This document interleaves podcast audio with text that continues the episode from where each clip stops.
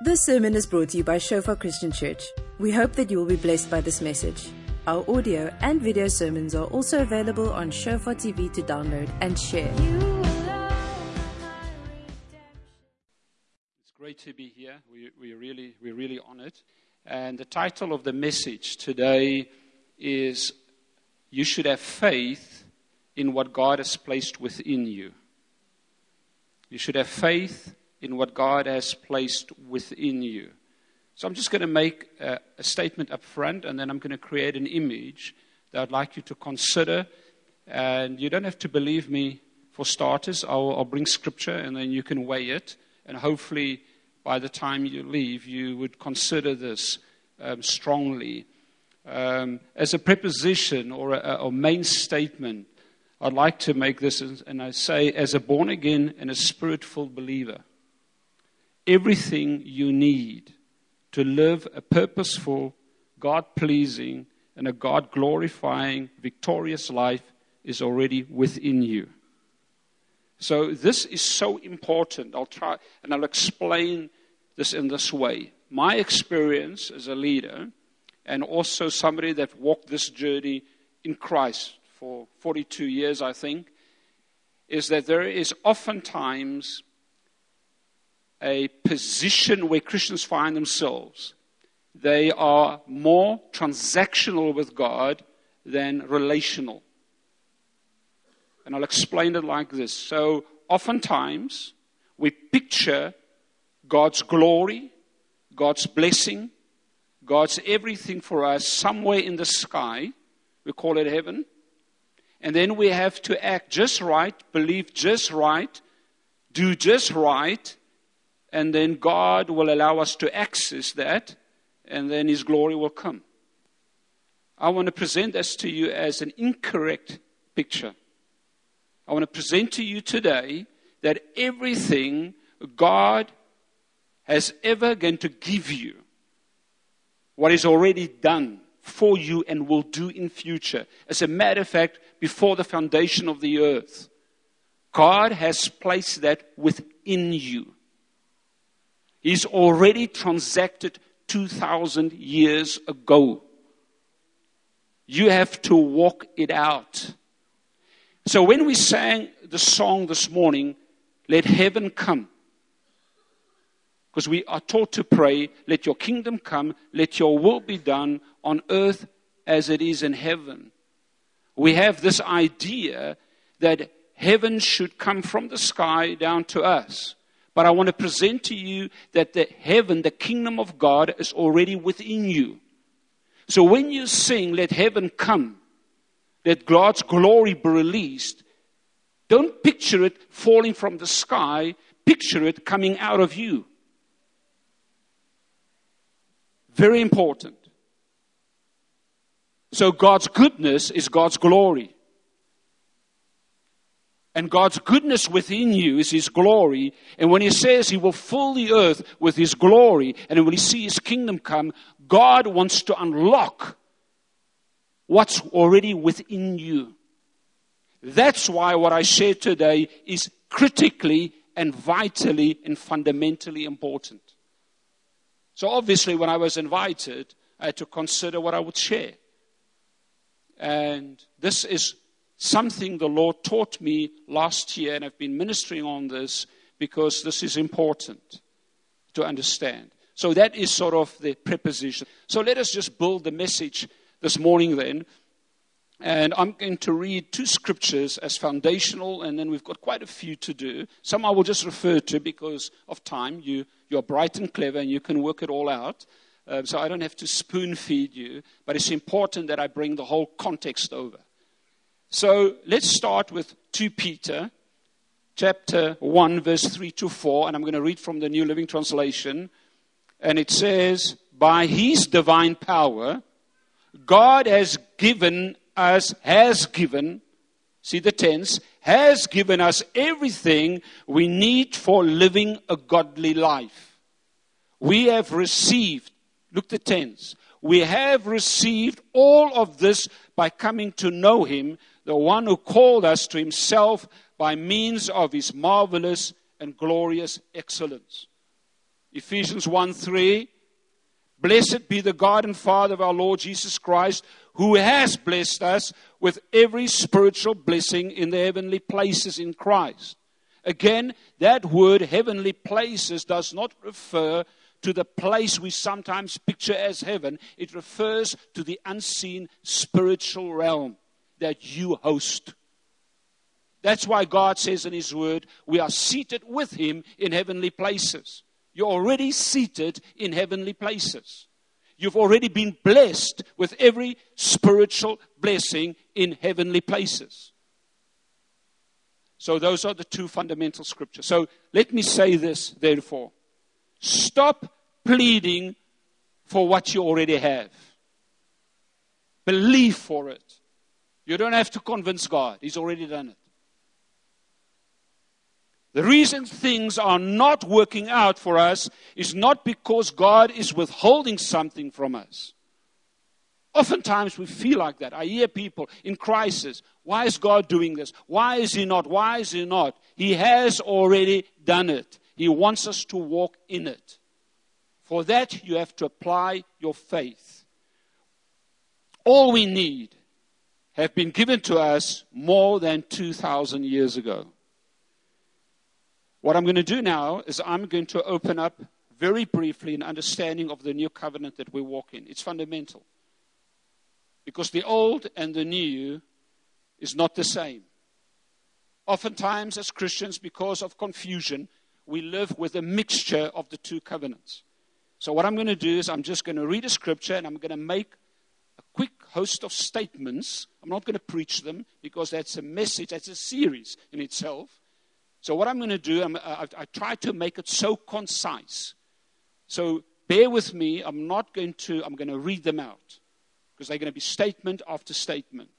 And what are we going to establish for the purpose of the message this morning, having faith in what God has placed within you, we need to understand the covenant relationship we have with God. That's how He planned and that's how He purposed it.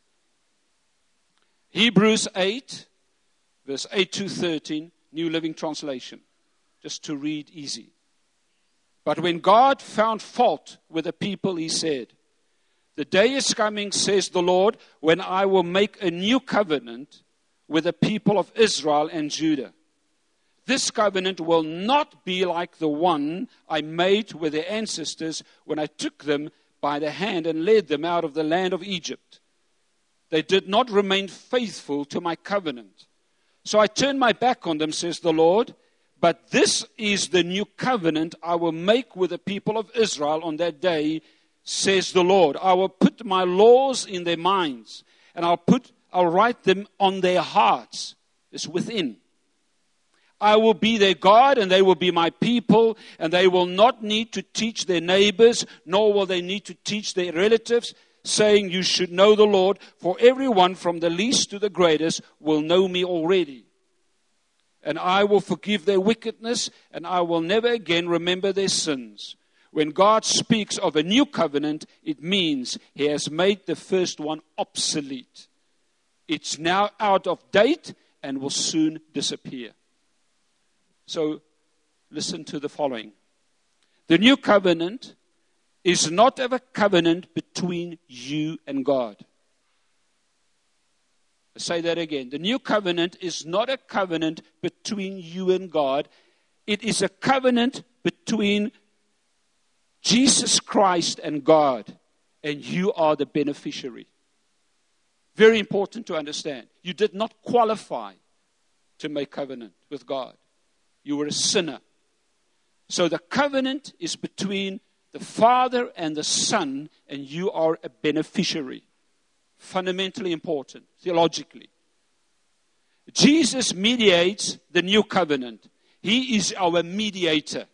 He stands between God and man and brings the two together. You're gonna, we're going to celebrate it this weekend.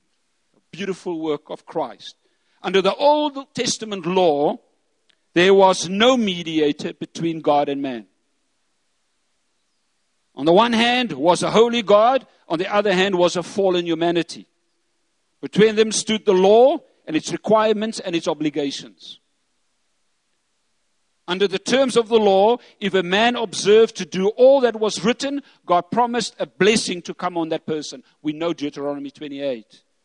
If a man failed to do all that was written, God promised curses would come upon that person as a consequence of breaking the law. So that summarizes it as the old. The new covenant requires a fundamental shift of thinking. That's why when Christ comes and he preaches, he says, Repent, for the kingdom of God is at hand. That word repent means change your thinking, shift how you look at it. My kingdom is in your reach. And the new covenant is actually the constitution of the new of the kingdom of God. That's how you should see it. So we should understand it, how it operates. Christians cannot relate to God in the same way people under the old covenant related to God. The difference can be seen by comparing a wage and a gift. I thought of the best simple way to explain this. The difference between a gift and a wage is a fundamental one. It can, be defined, it can be defined this way. When you work, your employer responds with your wage. When a gift is given, the one receiving responds. In other words, it's the question who moves first and who responds. So the law was based on wages. Man worked and God responded. If man did what God required, then God responded with a blessing. If man did not what God required, God responded with a curse or a consequence. Under the new covenant, God gives and man responds. Can you see what has happened? When God gave Jesus, he was not responding to man. God moved first on his own initiative. That is what grace is. God moving on his own initiative, not in reaction to what we have done. Under the new covenant, eternal life is a gift, salvation is a gift, healing is a gift. Everything you receive from God is not earned, it's a gift. Under the new covenant, God has already moved, and now it is upon man to respond in faith to receive from God. That's why it's wrong to say, How can a God of love send people to hell? Wrong question.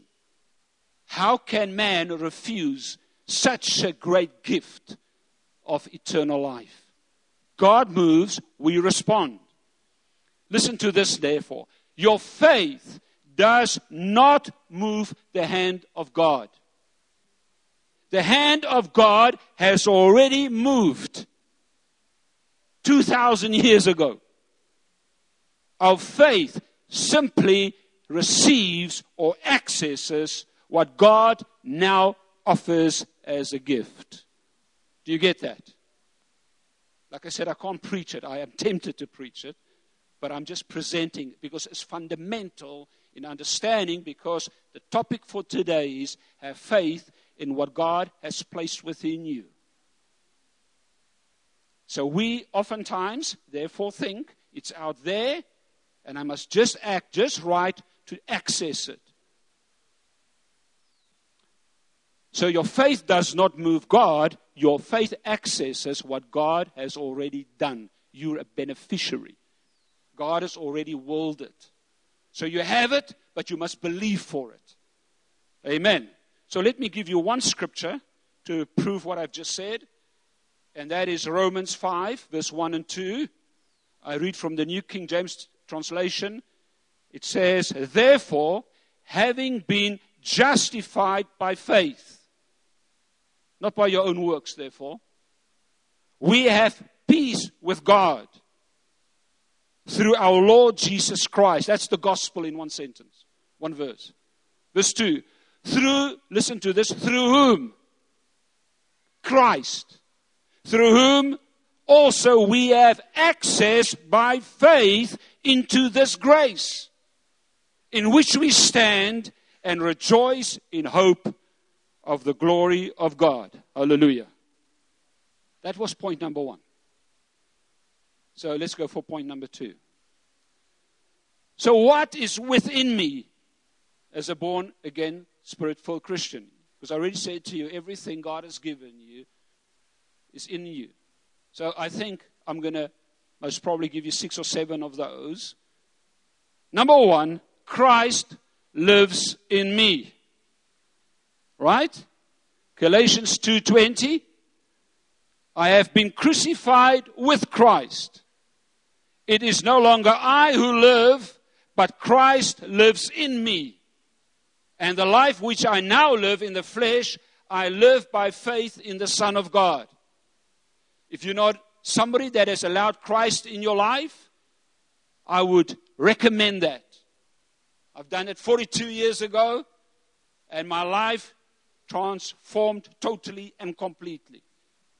As a youngster, I was at Tukkies Varsity in those days come out of a religious background, lived a nice, good life. Everybody thought I was saved because I didn't drink, I didn't smoke, I didn't go with the girls. So I was basically saved already, religiously. But I was a lonely man, young man, and I found Christ in 1975. And I got filled with the Spirit, got called to do what I do today, and transform my whole life completely and totally. I'm so grateful. Colossians 1 26 and 27. This message, Paul is a steward of. This message, this gospel of the kingdom of God, was kept secret for centuries and generations past. But now it has been revealed to God's people. For God wanted them to know that the riches and glory of Christ are for you, Gentiles, not just the Jews. And this is the secret Christ lives in you. So that's point number one. Have faith in the living Christ within you. I'll quickly tell you a story. It has been my motto for ministry and life. I heard early on in my walk with God of a story told by Reinhard Bonnke. He was still a missionary in Lesotho. They went to go and buy an organ. In those days, you got an organ for the crusade. And he went to the furniture shop to buy an organ. The young man that was serving him looked at Reinhard and the next moment broke down, cried, wept, and repented. And when he was asked what happened, he said, I saw someone look at me through Reinhard's eyes. He saw Jesus through his eyes. And then I decided, as a young minister, I'm not clever enough, I'm not convincing enough, but one thing I know I have Christ in me. I was asked on my arrival there, I arrived in Mthatha in 1987 and I pastored there for 10 years. On my first week, the ladies in the congregation arranged for me to go and have tea with a woman in town that was known as an atheist. And they set me up to go and convince her that God exists. Can you imagine? I'm just over 30 somewhere, and now I have to go and convince the atheist. She was a senior lady and then I remembered my motto, what Reinhard said. And you know what happened? I had tea, and then when they had the tea, she pushed back. She says, Okay, no, young man, convince me. And you know what I did? I took her hand like this. I said, Look in my eyes. I said, I can't convince you. But what I can do, I host the living God in me. His name is Jesus Christ, and He loves you. And she started to, tears ran down her face. I did nothing, I didn't say a word. And somehow the Christ in me started to melt her heart. That's who's within you, each and every one here. Your host, Jesus, the living, real Jesus, the living Son of God. If you can understand that and have faith in that, God can change the world. That's point number one. You can see it's a sermon, right? Number two, Father's love is in me. Romans 5 5 says, Now hope does not disappoint, because the love of God has been poured out in our hearts by the Holy Spirit who was given to us. That love is agape. It's not an emotion. It's not a feeling. It's God's character, like was told us this morning. Joy is Christ. Love is Christ. So 1 Corinthians 13, in a couple of verses, gives 15 attributes of what love is. Love is kind, love is patient, love is not this, is not this, it's this, is that. You are hosting within you agape. You don't have to work it up. It's the Father's love poured out in your heart. You can choose to walk in agape. We as Christians are groomed to think that we must choose between right and wrong, bad and good. But I want to tell you there's a third road. It's called love. It's love, walking in love.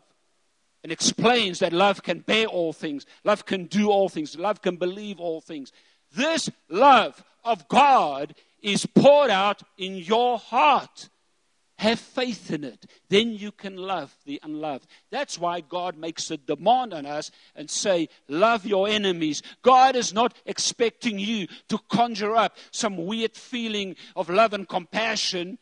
He wants you to draw on Himself in you when He says, love your enemy. You have to walk in faith. You need to know and learn. It's walking in the supernatural of the love of God that's within you. Well, that's two. Three, the Holy Spirit is in me. 2 Timothy 1:14 through the power of the Holy Spirit who lives within us carefully guard the precious truth that has been entrusted to you. We receive His power. He's within us. Number 4, God's kingdom is in me. Luke 17, 20 and 21. Now, when he was asked by the Pharisees when the kingdom of God would come, they obviously thought of a political dispensation. He answered, he said to them, The kingdom of God does not come with observation. In other words, it's not like a political thing that's going to come. He says, Nor will they say, Here or see there, for indeed the kingdom of God is within you. Heaven is within us. Can you imagine the day when Jesus came to the Jordan River, was baptized, and heaven opened? That's the day heaven came to earth. And when you received Christ and He lives within you, He came with His kingdom, with His rule. You have to have faith so that you can give Him space. If you don't see this, you find difficult to overcome weaknesses and sin because you, you picture it out there somewhere. You always feel disqualified, a sinner. But when you realize who your host and the power within you, you overcome the very sin, the very thing you can't beat in your own strength. The God in you, the kingdom in you, the spirit in you overcomes. Have faith. It's a gift. Hallelujah. Five. I have spiritual gifts within me. 1 Peter 4:10 says God has given each of you past tense can you see that from his great variety of spiritual gifts use them well to serve one another we are laden and packed with gifts here each and every one of us variety of gifts. is all written in the Bible. Another sermon, actually, another series. So you have God's gifts within you. Those gifts match your assignment. You live here with a purpose.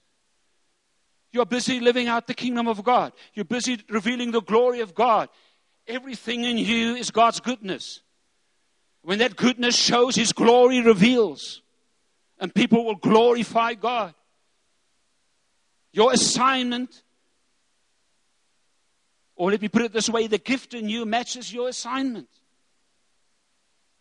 Believe God for it. Discover them. Stir them in the body. Help one another. I'll talk about that a bit later as we conclude. Then I'm also going to suggest to you that God's word is within us. Ever increasingly, Colossians 3:16 says, "Let the word of Christ dwell in you richly in all wisdom."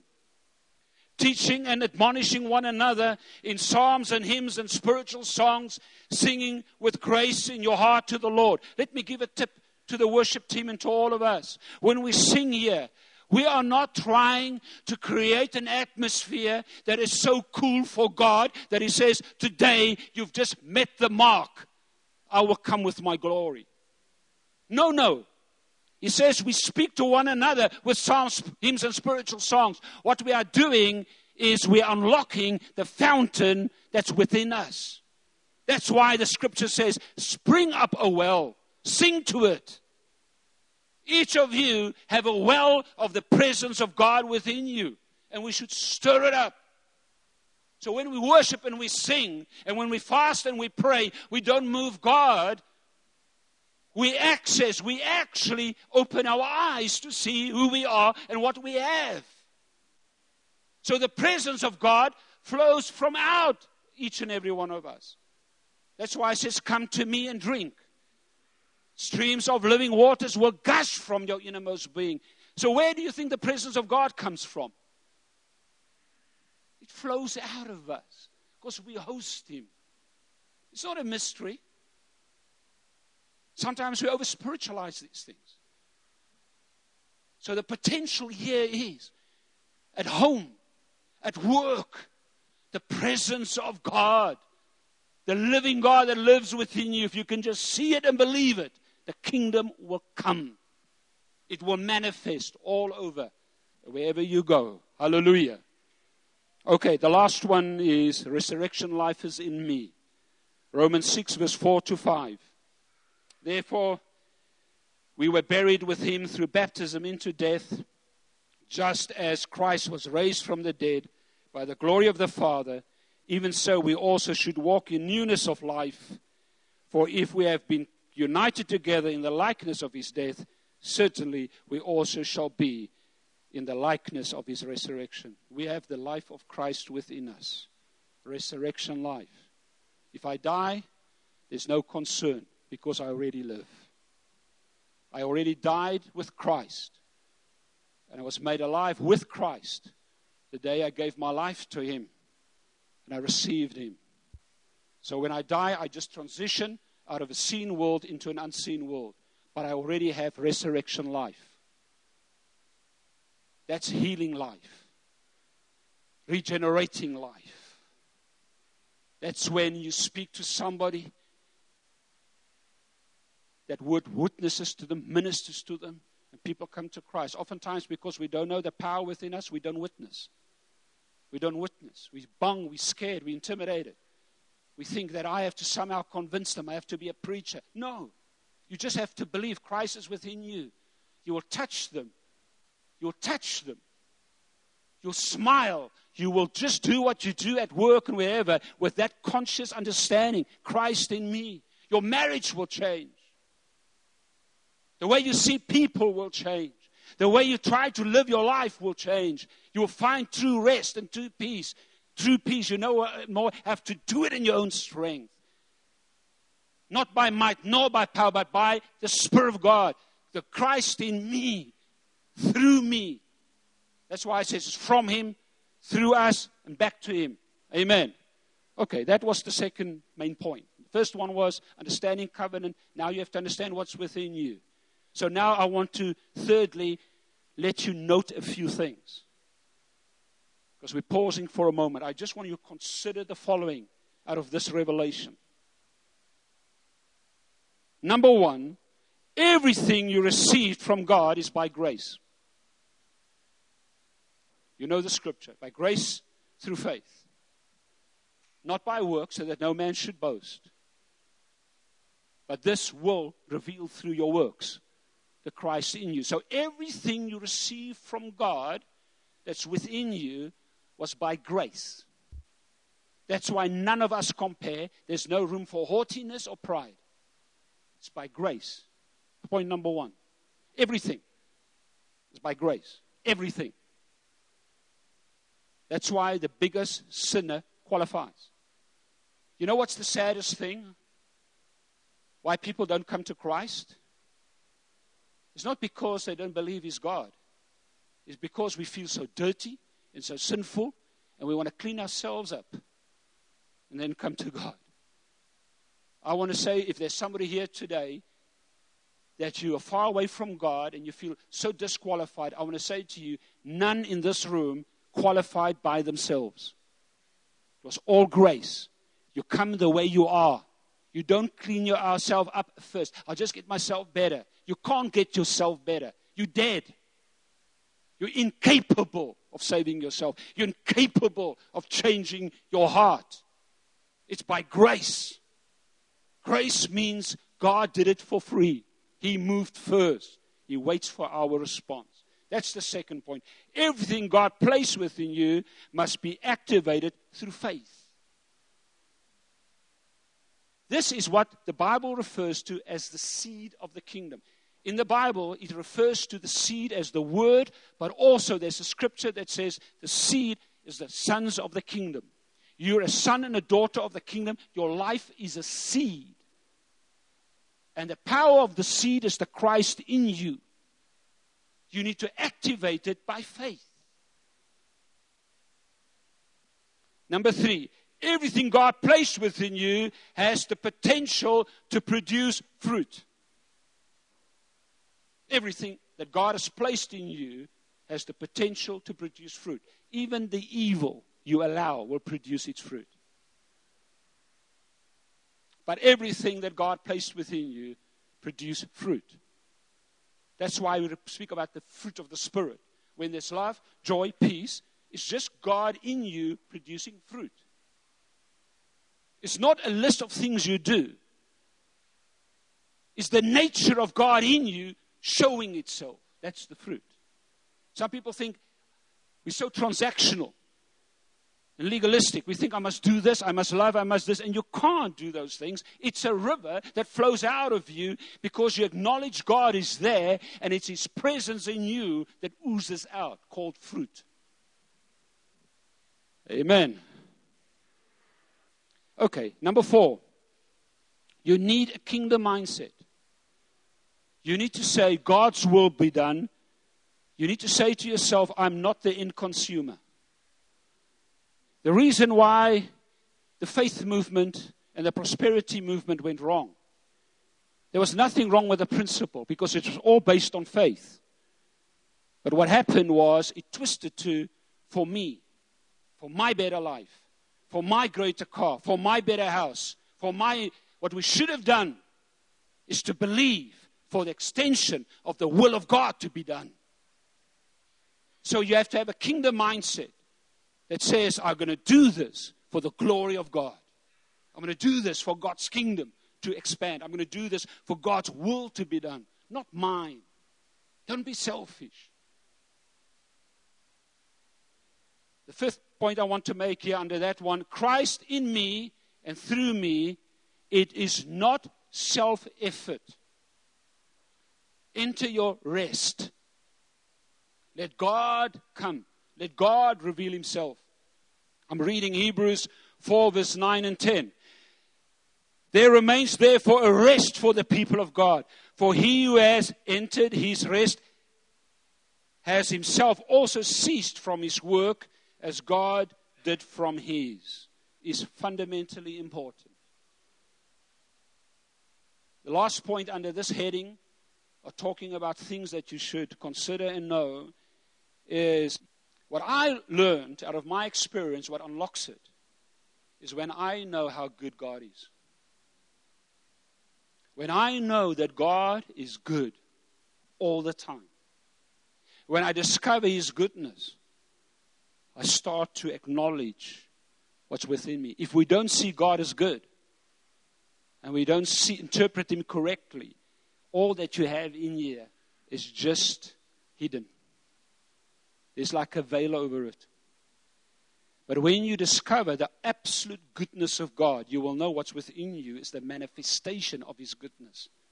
And when you truly live out who you are in Christ, it's His goodness revealed. And His goodness is His glory. The glory is not the glory is God's goodness and His character. People will stand in awe when they see just this kindness and this love. And God says, My plan is this that through my people, I want them to get this. And my goodness will come through them. And that's how my glory will fill the whole earth. Yes, God is present. God is not trapped in you, He's everywhere. But I want you to understand that God is within you. You host Him and you reveal through Him. God also fills this place in His own presence. God is everywhere. So He's inside you and outside of you. If you're starting to get confused. I thought some of you are asking that question in your mind, so I thought I should just answer you. That's why it says in the books of Ephesians and Colossians, Christ in you and you in Christ. Okay, so picture that correctly if, if, you're trying to theologically work this out. Today we're focusing on Christ in you, all that God has placed within you. Okay, so I'm going to do a landing and I'm going to apply the message. Number one, you need to learn how to unlock this and ignite this. Number one, you need to believe and accept what God has placed within you right from the foundation of the earth. He wants you to unlock it. You know what I discovered of late? I really had a trouble sometimes. I think I had a serious poverty mentality. I could not understand why it's so hard to meet budget all the time. Why is it hard to, you know, to believe God for money and stuff and the stuff I wanted to do? Until I got the revelation. I'm preaching about God in me, and I discovered that God has already dis- assigned to me the portion of all my provision for the rest of my life. I don't have to convince him to give me a thing. He's already done it 2,000 years ago. As a matter of fact, before the foundation of the earth, he already decided what my life is all about. What I need, I need to learn to believe him. It's my poverty mentality, it's my orphan spirit heart that oftentimes keeps it away. I don't know how to access it. I don't have to stress. It's assigned. The check is signed. It's in heaven's bank. I need to access by faith and believe God for it. This goodness actually exposes one's own orphan heartedness.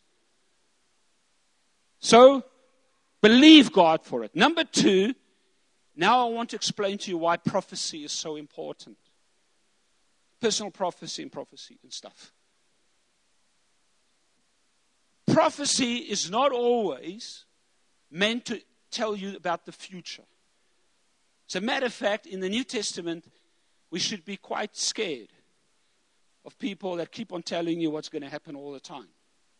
Because it's like normally 50 50 stuff, hit and miss. And we don't stone them when they miss it.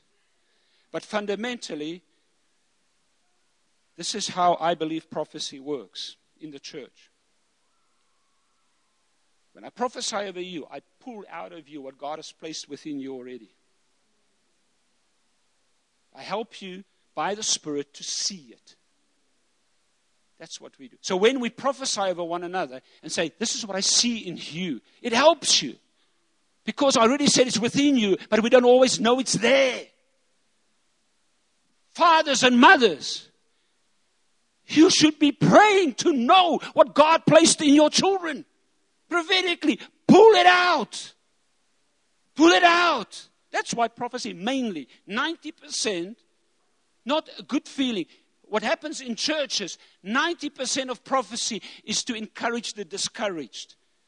Those who have bad identities in themselves. We say, God loves you, man.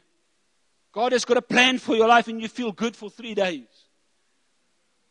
Then you need another prophecy. But if you can believe for starters, it's within me. We don't have to prophesy it. When we prophesy, we help you discover and pull out of you what is in there.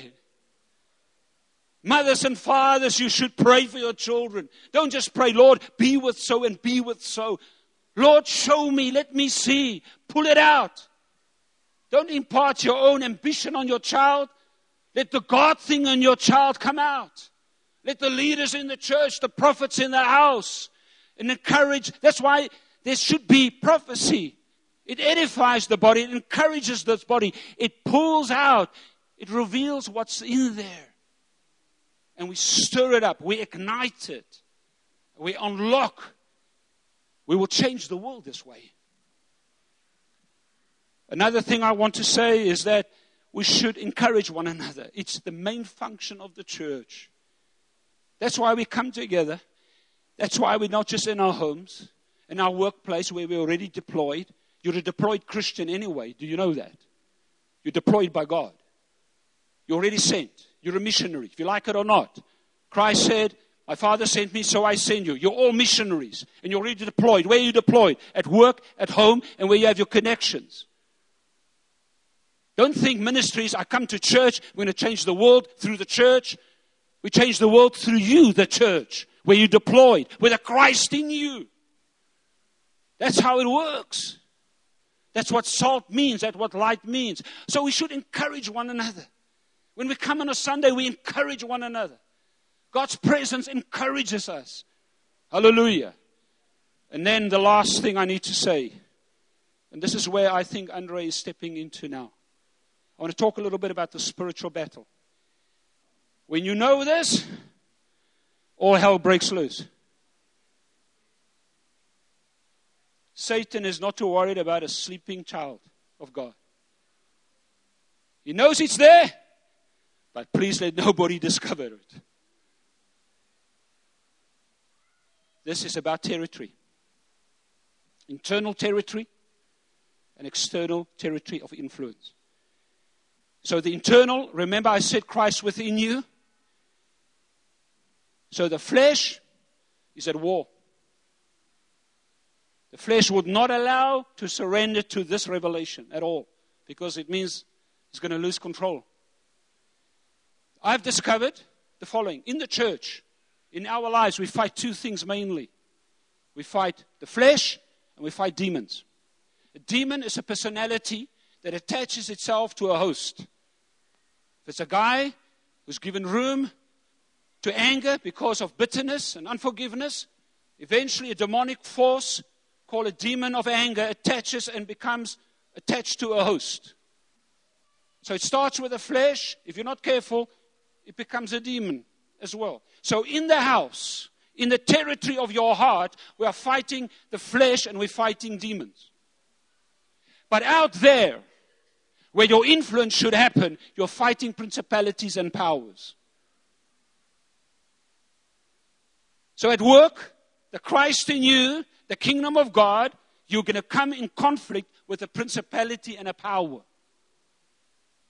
It will try to undermine you, discredit you, influence you, attack you, make you scared to pull back into yourself again. So I'm just going to encourage you today don't lose the battle. The battle is worthwhile fighting. The stakes are too high. See, if you don't know this revelation I taught you today, Christ in you, you will never understand what the battle is really all about. So you just give in. But if you know what I taught you today, the stakes are high and you know you'll overcome. So I close with James 4, verse 4 to 8. It's a bit hard, but here it goes adulterers and adulteresses. Do you not know that friendship with the world is enmity with God? Whoever therefore wants to be a friend of the world makes himself an enemy of God. Or do you think that the scripture says in vain? Listen to this powerfully, now you'll understand. The Spirit who dwells in us yearns jealously. Can you see that? The Spirit, He yearns jealousy because He knows what's in there. He's jealous over it. He says, but he gives more grace. Therefore, he says, God resists the proud, but gives grace to the humble. Therefore, submit to God, resist the devil, and he will flee from you. Draw near to God, and he will draw near to you. Cleanse your hands, you sinners, and purify your hearts, you double minded. So I'm wrapping up now. What did we say today? I basically said, have faith in what God has placed within you. I said to you that everything you need to live a complete, fulfilled, victorious life is already within you. It's given. It's given. So to you, understand the covenant, God did it for you. He moved. You must now respond. It's called faith. Shared with you what it is. I listed a few things. I reminded you that it's by grace through faith. I told you you're a seed. I told you you can reproduce. I said to us, let's ignite it. Let's stir it up. Let's prophesy. Let mums and dads unlock their children.